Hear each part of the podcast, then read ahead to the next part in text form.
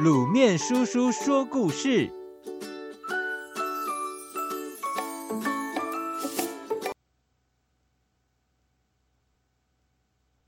聪明的农夫。在巴黎，有位专门收集古董的商人。一天，他来到一个村庄，看见一个农夫正在用一个破旧的碗喂小猫。小猫长得很平常。可是那个碗就不一样了。虽然那个碗看起来又旧又破，可是商人根据自己多年的经验，判断出它的价值非比寻常。一想到这里，商人便走过去，亲切地对农夫说：“大叔，您的小猫真是可爱，我的小外甥非常喜欢猫。”我想买来送给他。农夫听了，显得很为难。他告诉商人，这只小猫是他从小养大的，舍不得把它卖掉。不过，他看在商人诚心诚意恳求的份上，只好勉为其难的答应，希望商人的小外甥以后要好好对待他。商人说：“您放心吧。”我多给您一些钱，您就别伤心了。商人很得意，心想：第一步的计划就这样轻易的实现了。接着，商人看了看小猫用的碗，说：“大叔，你每天都用这个碗喂小猫，它已经习惯了。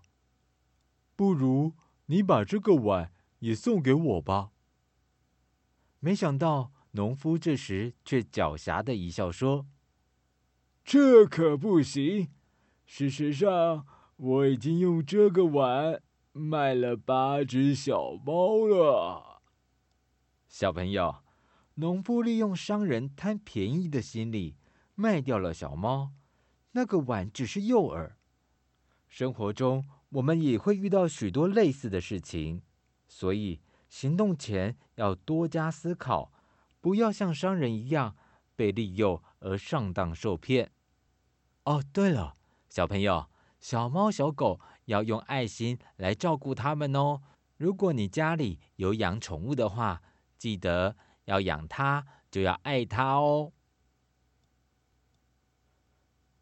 放风筝救妈妈。小山羊的生日快到了。羊妈妈送给他一个漂亮橙黄色的风筝，拖着长长的尾巴，可爱极了。小山羊举着风筝，迫不及待地跑到山坡上放风筝。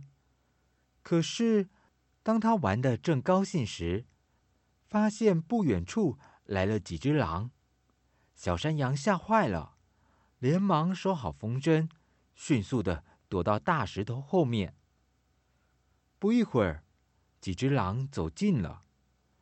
小山羊听见其中一只狼说：“山脚下住着好几只大肥羊，我们去看看吧。”另一只狼则高兴地回答说：“好哇，我已经很久没吃羊肉了。”说完，他们就朝小山羊家的方向走去了。小山羊见狼走远了，就从大石头后面走出来，心想：“妈妈还在家里呀，我该怎么办才好呢？”他看着手里的风筝，突然有了好主意。小山羊把风筝铺在地上，上面写着“狼来了”，然后把风筝放到天空，风筝乘着风飘到小山羊家的上空。小山羊一使劲，拉断风筝线，风筝就落到小山羊的家门口。羊妈妈看到风筝上的字，知道狼来了，赶紧找邻居小灰熊来帮忙。他们躲在草丛里，等狼来了，就拿起石头朝狼丢去。狼群被砸得哀哀叫，只好夹着尾巴逃走了。小朋友。